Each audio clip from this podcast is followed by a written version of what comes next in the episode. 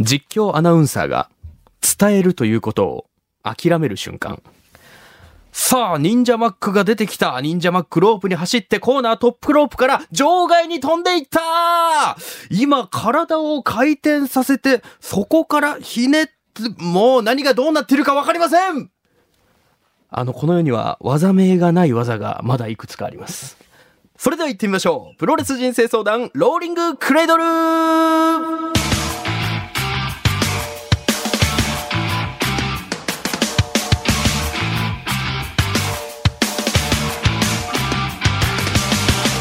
全国3000万人のプロレスファンの皆さんそしてそれ以外の皆さんどうも福岡吉本ザ・ローリングモンキーの武蔵です。この番組はその名の通り皆々様が日々抱える悩み誰に言うまでもないけどモヤモヤすることなどをプロレス的解釈で解決していこうというチャレンジングなポッドキャスト番組となっております。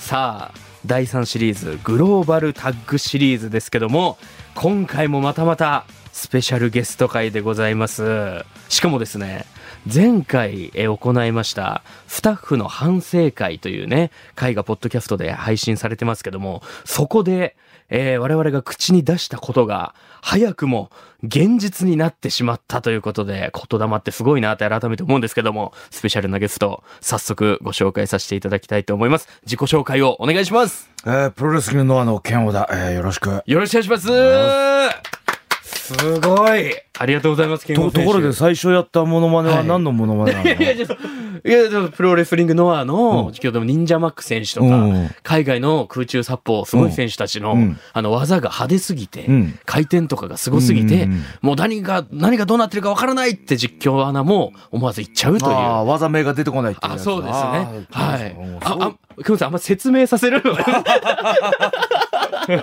みたいなのをね、やらせていただいてるんですけども、すごい選手が増えたなということで。ああ、はいそうですよね。はいあのー、実況泣かせというような試合多いかもしれそうでないですすね。よね。ありがうとうございます。まあ、そんなプロレスリングノアで、まあ、そしてプロレス界でもすごい存在を放っているこの剣王選手なんですけども、今年デビュー15周年ということで、おめでとうございます。改ん。ありめて。がとう。ねえ。いやー、15周年というキャリアを経て、今日はこの番組の前に朝ですラジオの方にもうん出演していただいて、うんちょっと時間が空いたと思うんですけど、何をされてたんですか、その間は？いや、もちろん。はい。あの、海を見に行こうと思ったら。出た 海を見に行こうと思ったら、はいあの、港温泉っていうのがあって、でそこ入っちゃう。あ、温泉入ってきた すごく綺麗になった状態でさらに来ていただいたということで、今日だいぶ早朝に起きられたということでい。やーそう、今日、あの、テレビも終わったので、うわそうですよね3時半に起きんで、ええはい、ところどころ寝てるっていう。合間見終わって帰つけて。ってきて寝て、はい。なるほど。福岡は今日帰られるんですか？今日帰ります。あ、なるほど。昨日の夜とかなんか美味しいものは食べられました？昨日の夜美味しいもの、鉄鍋餃子を食べたのがなるほど初めて食べた。あ、本当ですか？美味しかったであす、ね。よかった。福岡もなかなか大会がね、今1いや年に1ね、回。1年に1回なので、そうですよねちょっとね、すこう、もうちょっと来たいなと思ったりするのでい。や、確かに、えもうノアの大会が増えることもね、うん我々プロレスファンとしても、あの、期待してるんですけども、もう今日はもう本当に剣王選手聞きたいことが多すぎるということで、CM の後、剣王選手のあれやこれやを聞き込んでいきたいと思いますので、本日はよろしくお願いします。よろしく。沢田浩二バイアタキが福岡の KBC ラジオで平日お昼1時からしてるパオンちゅう番組がポッドキャストを始めたとよ名前はパオンくだらないポッドキャストゲなえ？まだ聞いとらんとね血と汗と涙を流しながら喋りよるのがわからんとかこのバカチンがさあ、ということで今日は改めまして、プロレスリングノアの剣王選手にお越しいただいております。改めましてよろしくお願いします。よろしく。あのーもうね、うん。僕含め、あの、スタッフも含め、もう全員プロレスファンというか、うん。もう言ってしまえば我々全員クソ野郎どもと言っても過言ではないんですけど、ちょっと本当僕の話になっちゃうんですけど、剣王選手、すごい思い入れのある選手でございまして、うん。僕はあの、長崎の島原出身なんですけど、はいはいはい。初めて見に行った団体が、うん。あの、道のくプロレス。も島原を、はい。えー、4歳に、3歳、4歳ぐらいの時に、う、あの、まだ剣王選手はその頃デビューもされてない頃なんですけど、連れてってもらって、そこから時を経て2010年、2011年連続で、うん。あの、見に行かせていただいて、うん。なんで剣王選手は道のくの頃から、ずっとあの、島原にね、毎年行ってそうなんですよ。ね。で、あの震災があった後も一番に塩原に来てくださってっていうので、もうすごく思い入れのある選手でございまして、その時は父親と弟と僕で見に行ってたんですけど、うん。今年のあの1月のノアの横浜アリーナ、ムタのファイナルは弟と二人でええ。大人になって見に行くっていう。福岡から。福岡から。わわざわざ。はい。え。え。弟は神奈川に住んでるんですけど、あ僕はもうどうしてもノアの今のノア見たいなということでうん見に行かせていただいてっていうぐらいもうファンなんですけど、あの冒頭にも言った通りあの今ねスタッフでいらっしゃいます BB リカさんが特に、特にもうプロレス団体の中でもノアが好きということへで、え反省会でもノアの選手来てくれないかなっていうふうなことをはいはいはいはい。ずっと言ってたんですようね。んただもう今日来ていただいたんえで。ちなみにあのーひ朝のラジオで、はいはい。一問一答あったじゃないですか。はいはいはいはいそれはもうこの班が考えたでしょ、絶対。そんなにあのーよく知ってるなと思いながら。僕のところに確認は来ました。あ、やはり。これでいいのかなんでこんな調べてんだとタイ思いながら。ムショックでね、見事全問正解。そう。ちょっと当たり前すぎて逆に難しかったぐらいあるんじゃないですいか。やいやいやいや、なんでこんな調べてんだろうなと思って。結構ね、知らない人が調べたら時間かかるような質問なんだけどね。確かにあの、え、体の割には顔がちっちゃいのは誰？とかって、なんでそんなとこ見てんだって思って。そう、ジェイク・リーのことをね、お俺がいつも言ってるんだけどねね。それをなんでこの人たちは知ってんだろうと思いながら。こ、この班があったからね。情報がですあね、一体、一体、一旦このポッドキャストの中いろいろ経由してくださるみたいなのはあるんですけど。そういう、プロレス人生相談、ローリングクレードがあったからね。はいあーそうこの班があるから。言ってくださるのもすごく嬉しいんですけど面白かったですね、即答で、曽山学ぶって言ってたの。めちゃくちゃ。ちむどんどんに出てたレスラーはって。あの いや、僕笑いそうになりましたよね。どっから調べてきてそうそうんだっていうそう。あんなのが。ん出たのになってね、はいあのもう顔がちょこっと映っただけのね、それをなんで知ってんだと思って。いろんなとこから探したりとあか、ね。基礎知識を集めてっていうのはあるんですけど。あれ受けたな。いや、楽しんでいただいてるようでね、はいこちらもありがたいんですけども、まあ最近の、まあ、剣王選手プロレスリングノアといえば、ん。まあ結構大きな動きというか、まあトピックがありまして、あの、まずマンデーマジックという大会が10月から約3ヶ月間、各週の月曜日に開催されるということで、まあファンキー加藤さん、我々からしたらもうプロレスリング加藤さんがアンバサダーに就任。そしてね、ちょっとここでもいろいろあったんですけど、まず、あの、オープニングからありましたよね。GHC、ハードコア王座新設という風なのがありましたけども、あのベルトについてはどうですか、剣豪選手。いや、俺、自分自身がノアに来た時にもうあのベルトがなかったので、そこまで思い入れはないっていうとこはいはいろはい。で、うん、まあ、ハードコアっていう戦いのスタイルもありますけど。ああ、ね。はい。あのー今回は、前は何だったっけ？あの、GHC、何の王者って言ってたんだったっけ？キャバクラ王者でとかで。キャバクラ王者みたいな時代だったんですか？うん。あら、そこちょっと僕の知識不足で申し訳ないんですけど。はいあそういう時代があって。杉浦隆が持ってる時はなんかキャバクラ王者とかって言ってたのね。ええうんそんな時代があった。はい。キャバクラからハードコアにハードコアだいぶテイストが違いますけど。ねえ。はい。ちょっとせっかく剣王選手のね、このアクスタも、その本当スタッフが準備して、はい。で、僕もたまたま白、白 GHC のフィギュアのベルト持ってた。それゆ指輪になるとか。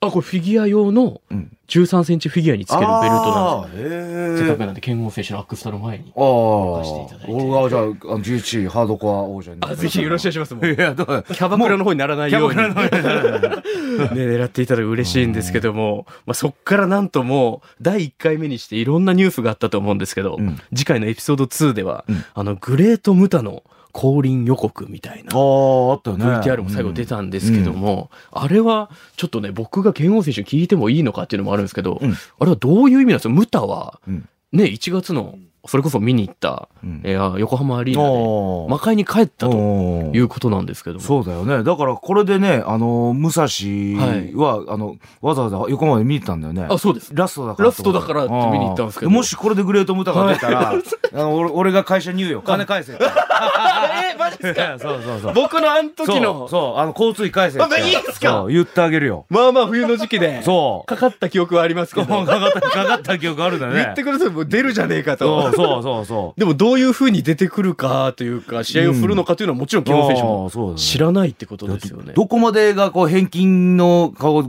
ボーダーラインかちょっとやります？いやリング上にムタが上がった時点だったらまだ許す。あ、そうですね。ままだ出てきた。まだ出てきた。それは嬉しいもんね。そうですね。うん武藤が魔界とコンタクト取って、まあ降臨した。出てきた。はい。で、あの、まあ、ステージがあったけど、ステージまでもまだいい。ステージまではギリ。うん。あの、じゃあ、花道通るのは？花、入場曲かかってる状態で。うんかかってきてるあ、ちょっと危うくなってきました、ね。ちょっと危うくなって。帰りの便だけよろしくお願いしますぐらいの ステージが出たら。あ助かるあなー好きで見れたらですけど、まあロープをまたいだらもう、あの、往復分とか往復分。そうですね。はいここで戦ったらチケット代もとかって適当にね、そういうの。区切りを決めて、はいそんな剣王選手の業務を増やしてる場合じゃないですけど、本当に申し訳なくなっちゃいますまあけど。でもどうなるか僕も、そうですね。自分もわかんないんで。でもなんか国士無双は引退してないみたいなのとはもあるじゃない。言ってたよね。はい。うん。まあでも今回はムタとして予告されたんで、ここもどうなるのか、そう。どういう風なのかっていうのはもうこれうんマンデーマジックの楽しみなんですけど、えーそして最後ですよ。もう剣王選手メインイベントで、うん。あの登場されまして、グレートマミー、はい。扮した、えー新日本プロレスの小島聡選手とシングルで対戦されまして、うん。あのね、キャパシティで剣王対小島が言ってしまえば見れたわけじゃないですか。すごいお客さんもね、得したなと思ったと思うんですけど、あの最後ね、小島選手の招待が最後握手までされてたっていうドラマもありましたけども、どうでしたか振り返ってマンデーマジックは。おまあ、こう、いつもの大会とは違うね、こう、色が出せたっていうところは、また、はい。はいこう、工業として面白かったなっていうのもありますけど、なるほど。うーん、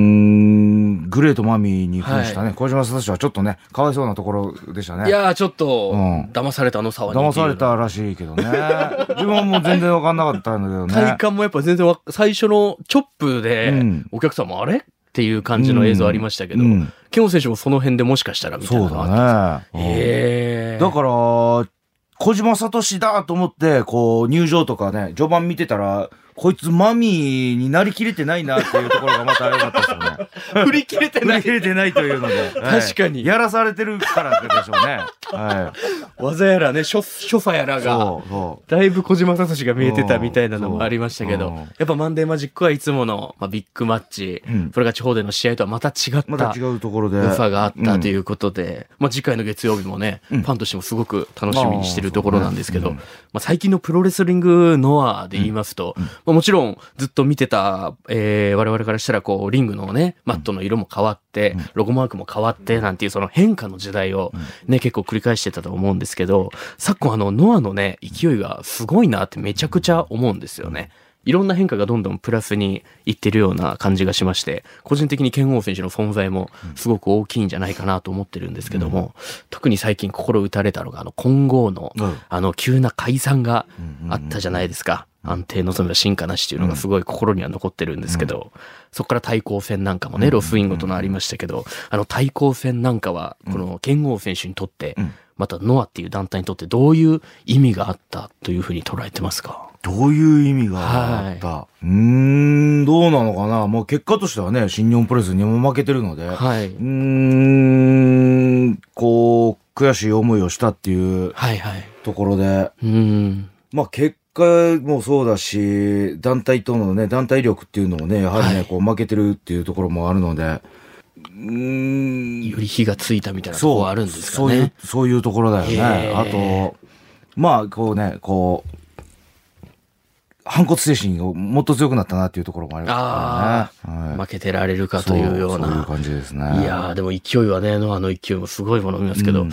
剣王選手いろいろね、もちろん活躍される中でインタビュー結構受けてらっしゃると思うんですけど、あの、序列を変えるっていうような言葉を、はい。あの、発されたことがあると思うんですが、もう今のプロレスリングノア、うん。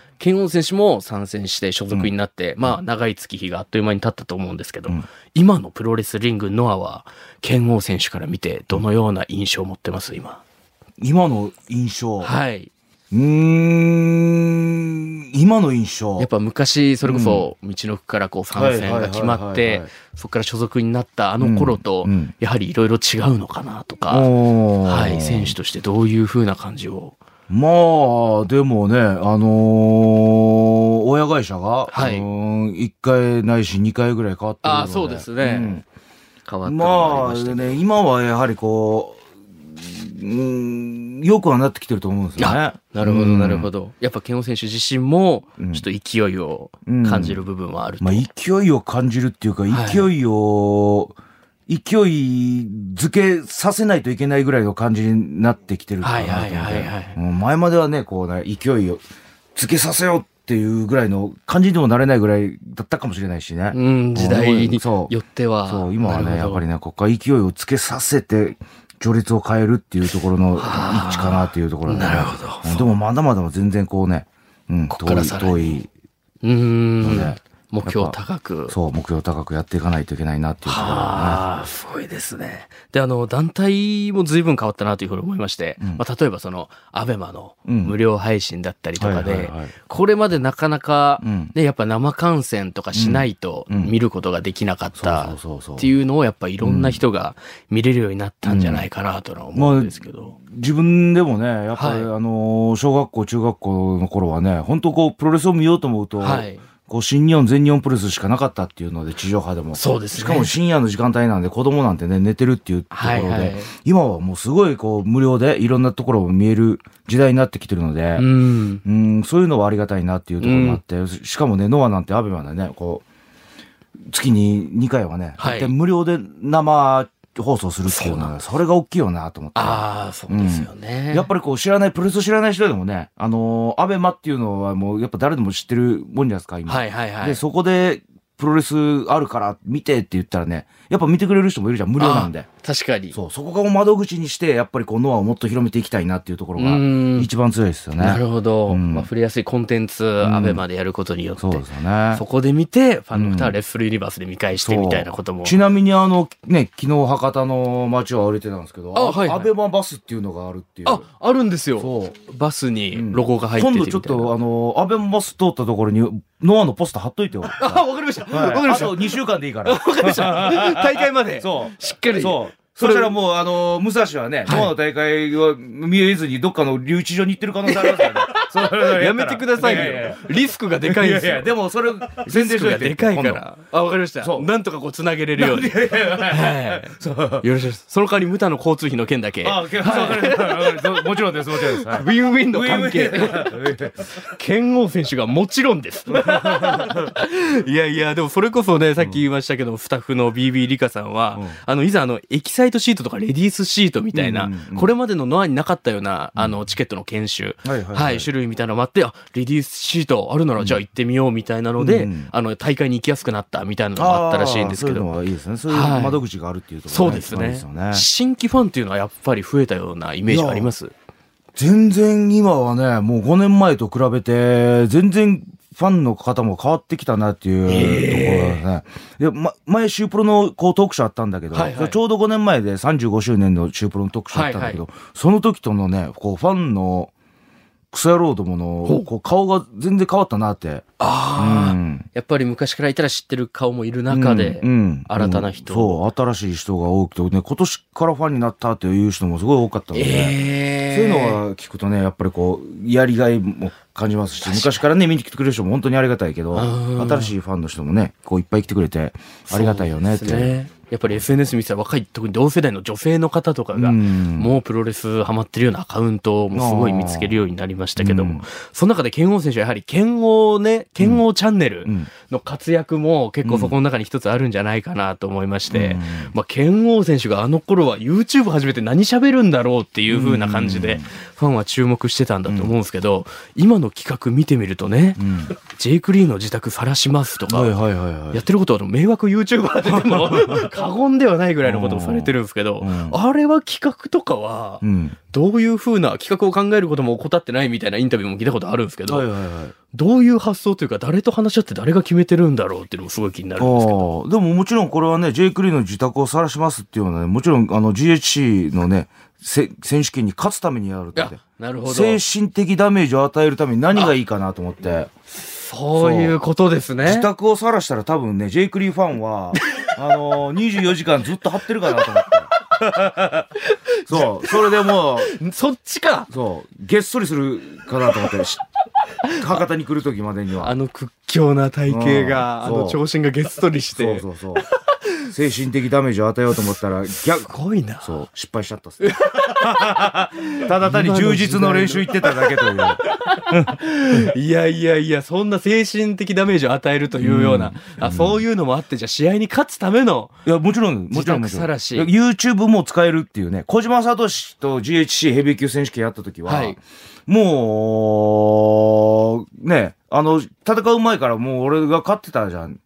あ、はいはいお前はい。、ライオンプッシュアップできるのか？って言ったらね、あのもう、新日本プロレス道場の近くの河原まで行って、はい。ライオンプッシュアップをやってやったり、はい、今日は見ました、もちろん。そう、。カラオケを歌えるのか？って言ったらね、はい。もうね、その後すぐ生配信でカラオケを歌ってやったりという、そう。いや、そうですね。本当いろんなところに手出して。そう。はい。あの、内藤哲也戦もね、はい。内藤哲也を丸裸にして、いや、そうです。経歴を全部。そう、精神的ダメージを与えたのに、はい負けちゃったという。いや、でも、だいぶダメージになってるんじゃないかなと。ダメージを与えたと思うんだよ。はい。だいぶ一からね。うんあと、あの時の剣王選手がもうとにかく生き生きしてるっていう。ええはいそういう精神的ダメージとかすべては試合につながってるもという。ちろんもちろん。勝つために、試合に勝つためにね。なるほど。そのための YouTube も一つの活動っていうのはあるんですけど、新人オーディションもね。ああ、新日本人ありますよね、うんこれもオーディションが11月3日で、締め切りが10月22日ということなんぜです。ひこれね、聞いてるね、あの、はいプロレスラーを夢見る若者たち、ぜひ応募してきてもらいたいなと思うよね。確かにぜひぜひ、ケンゴフィッシュのチャンネルにもまず出れるっていううん。のが、ああ、そうだね。はい、ありますんでね、ぜひよろしくお願いいたします。そしてこれ本当ごめんなさい、まだまだちょっとだけ質問が続いちゃうんですけども、あの、剣王選手の、まあ、こだわりの話になるんですけど、僕があの、昔から、あの、剣王選手の試合を見てて、あの、剣王選手というプロレスラーを見てて思うのが、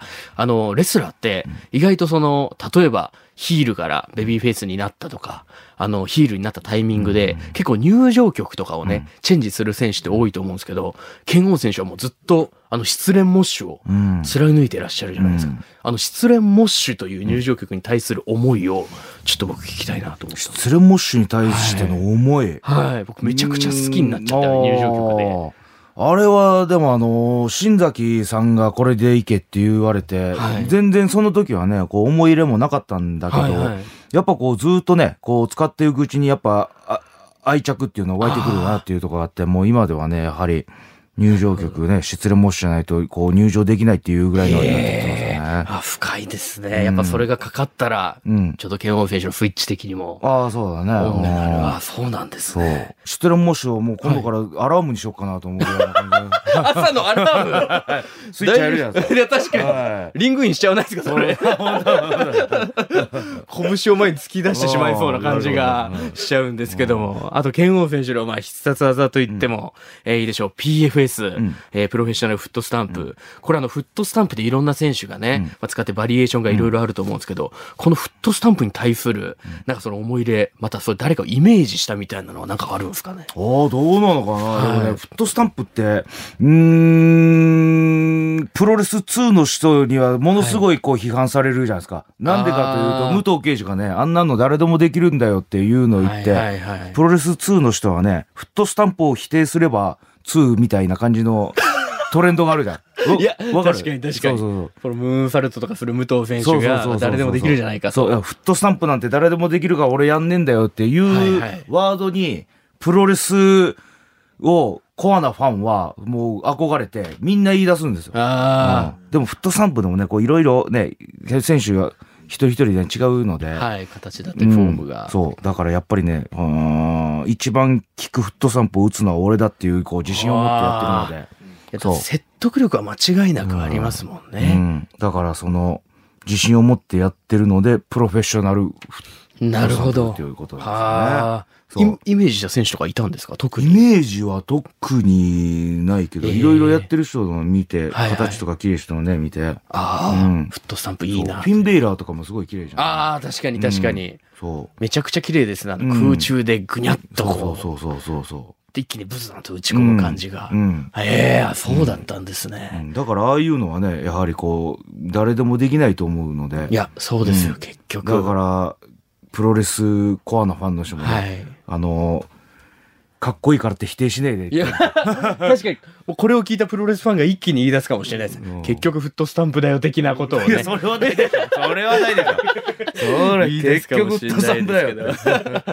さあ、そんな剣王フィッシュのなかなかこれまでも話したことがないであろういろんな情報も、えーお聞きすることができたんですけども、まあなんといっても、今回福岡に剣王フィッシュがいらっしゃっている一番の理由、目前でございます。10月28日土曜日、えー福岡国際センターで大会が行われ、GHC ヘビー級選手権試合、ジェイク・リー選手が持つベルトに、剣王選手が挑戦するわけですけども、これあのーまあ、ジェイク・リー選手、えー、ノアに参戦し始めて、まだ1回しか負けたことない。で、それが N1 での剣王選手との対戦で負けてるっていうのもあって、ジェイク選手からこう逆指名というような形で、ね、解説席にいた剣王選手を名指しされたと思うんですけど、その逆に挑戦、指名、チャンピオン側に指名されるっていうのは心境としてどうですか、心境としては、やはりね、もう当然だなっていうところが一番強かったかなと思いますね。なるほど。うん。あの席に座ってうん、名前を呼ばれた瞬間、うんうんうん。あの時はうん。来たかというような感じだったんですか、いや、まあ来なかったら行くつもりだったので。うんなるほど。なので別に、まあもう当然だなって。で、ここ挑戦するっていうのはもう当然だけどね、ジェイク・リーから来たから、まあ、まあそこの部分ではこう評価してるなっていうね。なるほど。まあそこで挑戦表明しないって、うん俺に指名しないっていうんだったらね、本当にもう、今度のタイトルマッチもね、こう、ちょっとこう、面白さがね、かけたかなと思うけど、まあ向こうからね、挑戦、そうですね。そう、指名したっていうのは、まあちょっと勝ってる、勝ってるところ。ああ、なるほど、ん。やはりリベンジしたい気持ちもあったのかもしれないですけども、もしね、福岡で、福岡で剣王選手のタイトルマッチが見れるということでも、僕らも本当すごい楽しみにしてるんですけど、チャンピオンにこう剣王選手がか輝いたら、ん。どういう風にしていきたいみたいなのはありますか？どういう風にしはい、ていきたい、これからノアをね、ももちろん、さらに舵を取っていくことになると思うんですけども、まあ先ほども言ったけど、序列を変えるっていうところが自分の中での一番のこう、思ってるところなんでね、はい。もう長年ずっとこう新日本プロレスがね、こうな業界のナンバーワンでずっといるので、うーん、やはりこうずっとね、うーんこの序列っていうのもこう、プロレスの人気をこう、妨げるっていうか、はいはいもっとこう爆発的に人気になるのは、やはり二強時代じゃないと多分ダメだと思うんですよね。なるほど WCW とはいはい WWF 時代のね。その時は多分もっとこう、おもし面白いものを作り上げれ、うん。作ってたと思うので、はい。そういうふ風にね、こう日本もなっていって。なるほど。うんそこに持っていけるように剣王選手がさらに舵を取って、そうですね。のを高めていくというような力強いコメントをいただきまして、いやもう非常に感慨深いです。ありがとうございます。さあ、ということで、そんな福岡大会が間もなく開催でございます。アベマプレゼンツデモリッションステージ2023 in 福岡、えー10月28日土曜日午後4時午後4時試合開始。会場は福岡国際センターでございます。そしてその前日、10月27日金曜日には、えーサニーボヤージ2023熊本大会があるということで、熊本城ホール、シビックホールで午後6時半試合開始となっておりますので、ぜひ九州のプロレスファンの方は、えーぜひね、大会足を運んでプロレスリングのあの今の戦いを、えー目の当たりにしていただきたいと思います。さあ、ということで、健吾選手、ちょっとね、もう本当に聞きたいことをすべて聞かせていただいて、お付き合いいただき、もう非常に感謝してるんですけども、ちょっと最後にね、この番組、あの、レスラーの方が来ていただいた時に恒例で、えーやってることがございまして、あの、プロレスラーの凄みをこの音声メディアで伝えるという意味で、あの僕、僕の胸元に、あの、一発チョップサウンドをいただけないかというお願いをしてるんですけども。チョップしすればいいってこと？はい。そ、そう、簡潔にと、はい。そうですね、全然。然。いいよいいよ。え、いいですか？うちょっともう、過去もいろんな選手、ん尾崎真由美選手とか、うん新日本の選手、スターダムの選手も打っていただいて、はいはいはいはい。尾崎選手は胸元って言ってたのにうん顔をぶたれたりもしたんですけど、これはチョップを うんぜひいただいて、はいはい、ちょっといいですか？はいじゃあちょっと今からちょ僕を恒例 T シャツを脱ぎまして、うわー、怖いですね。そっちに。はい。あ、こっちで。うわーこれ毎回緊張するんですよね。自分からお願いしといてあれなんですけど、毎回この場に立つと後悔する、剣王選手のはい。胸元へのチョップサウンド。うわ、怖え目が怖い！じゃあ行きます。お願いします！痛い！痛い！痛いえぐえぐい！声が。うわちょっともうもう YouTube でなんかその強くなるために修行とか行くから。いてーすごい。うん。ただ、剣王選手のこれからのノアに対する覚悟と重みをはい。感じることができました。と言っておきます。うわー、でも、気合入りました、剣王選手。ありがとうございます。よかったです。ありがとうございます。さあ、ということで、福岡大会10月28日土曜日に開催されますんで、剣王選手のチャンピオンになる姿をぜひともはい見に行きたいと思いますんで、はい本当に応援しております。あありがとうございます。ということで、プロレス人生相談、ローリングクレードルは毎週水曜日夕方5時頃配信しております。ハッシュタグ、プロレス人生相談や LINE のオープンチャットで感想、そして剣王選手へのメッセージもお待ちしております。ということで本日はプロレスリングノアの剣王選手にお越しいただきました。剣王選手ありがとうございました。ありがとう。